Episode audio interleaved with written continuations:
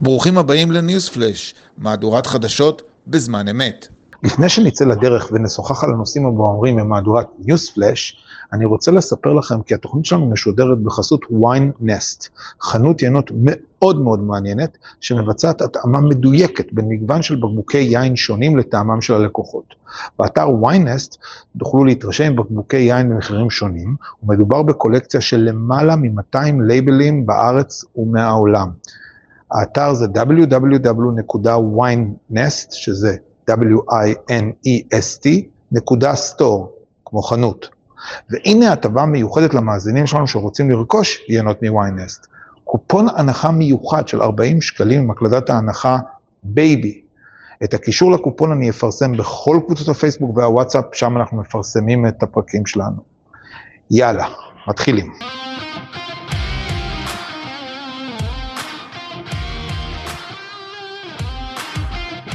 אמריקה בייבי, הפודקאסט שהוא שער הכניסה להבנת ההיסטוריה, החברה, הדיפלומטיה והפוליטיקה בארצות הברית, בהנחיית דוקטור קובי ברדה.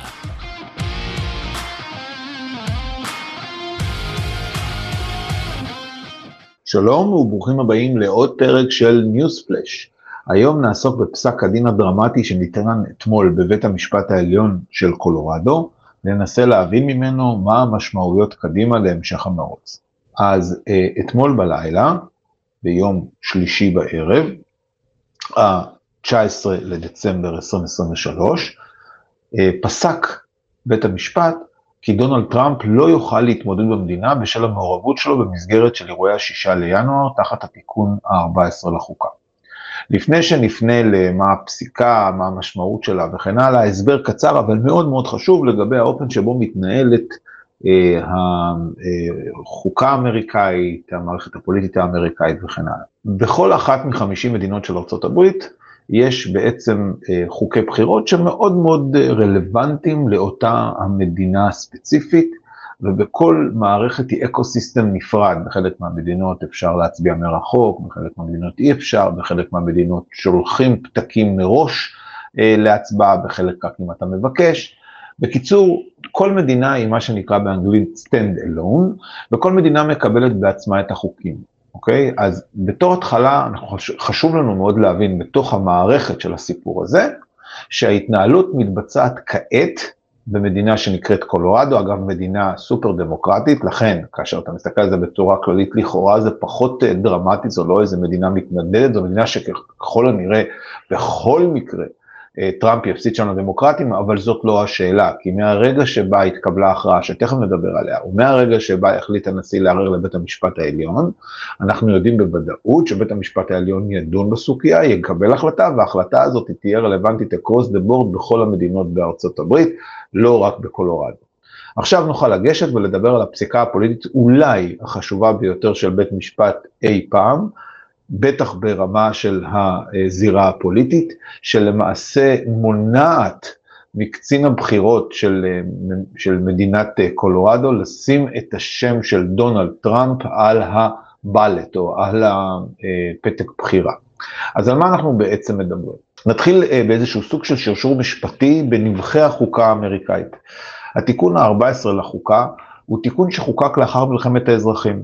הוא נועד בעצם לסגור פרצות שנחשפו באותה מלחמה ואושר בקונגרס בשנת 1868. מה בעצם אומר אותו תיקון בחוק?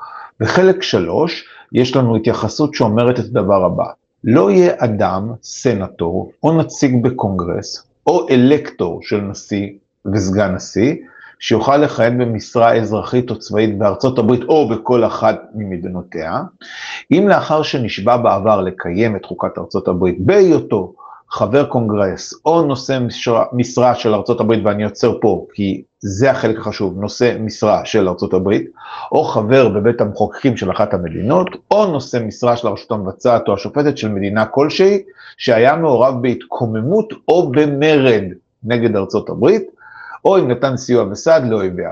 אולם הקונגרס רשאי, זאת אומרת יכול, לא חייב, רשאי להסיר מכשול זה, בהצבעה של שני שלישים בכל אחד משני הבתים. בעצם אם אנחנו מסתכלים על הנושא של טראמפ, החלק הרלוונטי, אני מדגיש אותו, זה בהתקוממות או במרד. לכאורה, פרשת אירועי השישה לינואר חוסים תחת הצל של התקוממות או מרד נגד תוצאת הבחירות. מכאן ניתן להסיק שהתיקון בחוקה מאפשר לקונגרס לכאורה כוח של גירוש של מי שמועל בתפקידו, וגם מצוין כמה, מדובר על רוב של שני שליש, אבל לא ברור מתוך אותו תיקון, אחד, האם זה רלוונטי במקרה הספציפי הזה? שתיים, האם זה מופעל אוטומטית? זאת אומרת, מהרגע שהתיקון הזה קיים בחוקה לא צריך לעבור הליך, אוקיי? האם, שאלה מספר שלוש, הוא חייב קודם כל להיות מאושר בקונגרס, ורק אחרי זה להיות מאושר בבית משפט?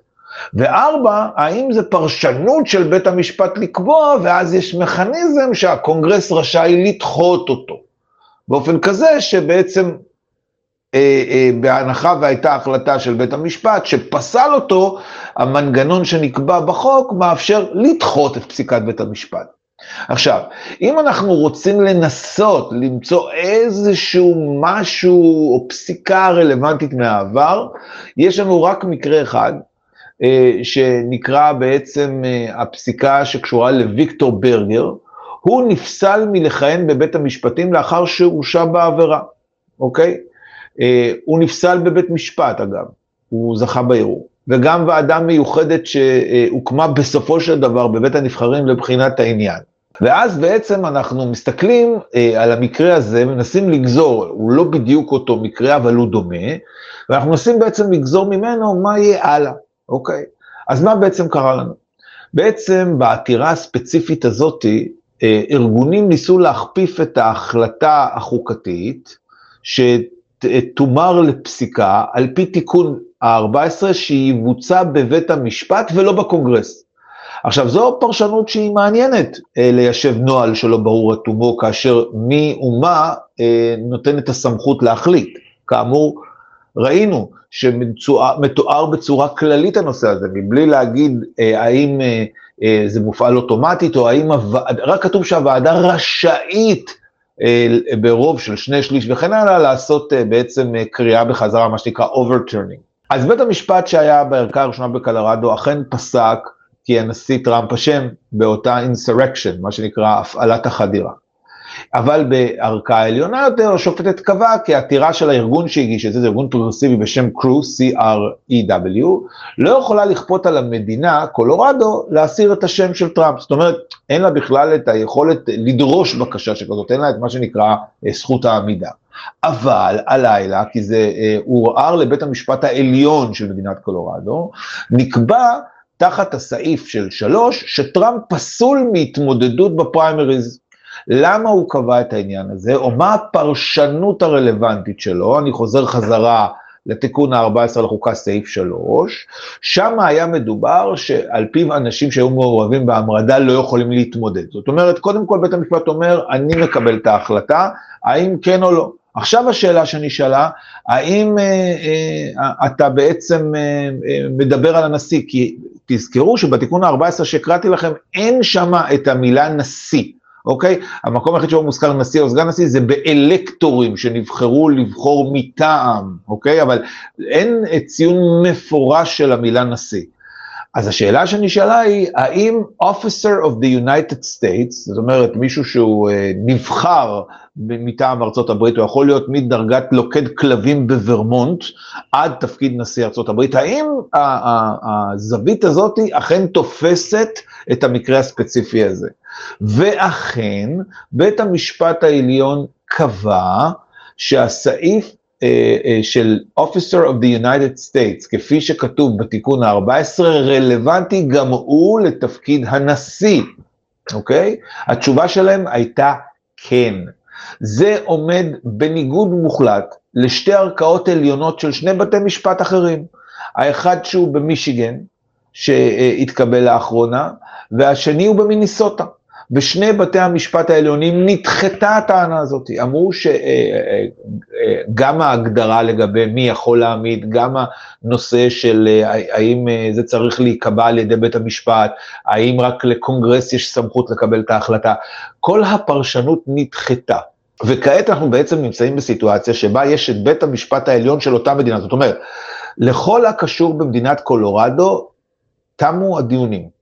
אין, אין בעצם חזרה לאיזשהו מקום אחר, כי ההחלטה התקבעה. כרגע המקום היחיד שאפשר להפוך את ההחלטה הזו, זה בית המשפט העליון של אה, ארצות הברית שיושב בוושינגטון, וככל שתוגש עתירה על ידי מי שהפסיד, כי תיאורטית יכול להגיד טראמפ, אוקיי, בסדר, קולורדו תמיד הייתה דמוקרטית, היא לא באמת מעניינת אותי, מה אכפת לי, אני מתעלם מהפסיקה הזאת וממשיך הלאה, אבל טראמפ בהודעה שהוציא סמוך להכרעת בית המשפט, הוא טען שהשופטים הם מינוי אה, דמוקרטי ושולמו על ידי אה, אה, סורוס, ולכן בכוונתו לקיים דיון דחוף בעתירה לבית המשפט העליון של הברית.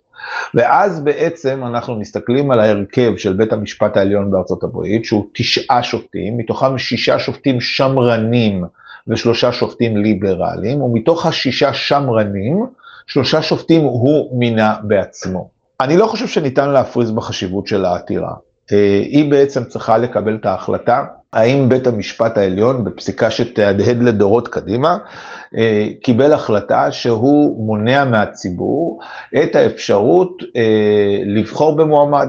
אוקיי? זאת אומרת, זה, זה, זה מה שכרגע נמצא על הפרק, בסופו של דבר, מעבר לכל העטיפה המשפטית ומעבר לכל השאלות הנשאלות. כי ככל שבית המשפט העליון יקבל את ההחלטה הזאת, במה שנראה אה, כיום כמועמד המוביל בבטחה לניצחון בפריימריז של המפלגה הרפובליקנית, ובוודאי אה, כמועמד אה, אה, בעל סבירות גבוהה מאוד לנצח גם את הבחירות של אה, הכלליות, והיה ובית המשפט העליון יקבל את ההחלטה של בית המשפט העליון של קולורדו, ויקבל בעצם שזו הסמכות שלו לקבל את ההחלטה, מבלי שאגב הוא הורשע, אני מזכיר שבמקביל מתנהל דיון בבית המשפט, אה, ב, אה, שעוד לא התחיל בכלל, שגם בקשר אליו אה, הגיש התובע סמית בקשה מבית המשפט העליון לקבוע האם יש חסינות לנשיא בכלל. זאת אומרת, יש המון שאלות משפטיות פתוחות פה שצריך להיות אה, עורך דין לענייני חוקה אמריקאית כדי להבין בכלל את המורכבות של הסיפור הזה. ואם אכן בשורה התחתונה בית המשפט העליון מקבל את ההחלטה או מאמץ אותה, שהדבר המשמעותי הבא שיוצא מתוך הסיפור הזה זה בעצם זה שהוא לא יכול להתמודד, הרי אנחנו נהיה בפסק הדין הדרמטי ביותר של בית המשפט העליון, בטח בעניינים פוליטיים מאז הקמתו. אה, ברקע, אני רוצה להזכיר, שניקי היילי אה, מתחילה לצבור תאוצה, אמנם עוד לא מתקרבת בכלל לנשיא טראמפ, אבל בהחלט צוברת תאוצה ואפילו משמעותית. אנחנו מתקרבים לקראת החודש הראשון שבו בינואר מתחיל סבב הפריימריז, החלק הראשון של הפריימריז, העיר הראשון, המדינה הראשונה שבה נעצור זה תהיה איואה, המדינה השנייה היא ניו-המפשר, ששם ניקי היילי מצליחה לצמצם בצורה משמעותית את הסקרים, והמדינה השלישית היא דרום קרוליינה, שזו המדינה שבה היא הייתה מושלת. לכן מאוד יכול להיות שיהיה לפסיקה הזאת של בית המשפט גם איזשהו אפקט מצנן, כלפי אה, הבוחרים שיחליטו שהם לא רוצים להצביע עבור מי שלא בטוח שיוכל להיות uh, המועמד, ויחליטו שהם מצביעים למשל לניקי היילי, לדסנטס או לכל אחד מהמועמדים האחרים. יש כאן ללא ספק החלטה שהיא דרמטית, היא משמעותית, היא תהדהד עוד הרבה מאוד זמן, והיא תהפוך להיות איזשהו דלק אה, בעירה בתוך מערכת היחסים הסבוכה והבעייתית מאוד גם ככה, של דמוקרטים מול רפובליקנים ובית משפט עליון מול אה, הרשות המחוקקת והרשות המבצעת. תודה רבה שהאזנתם לנו.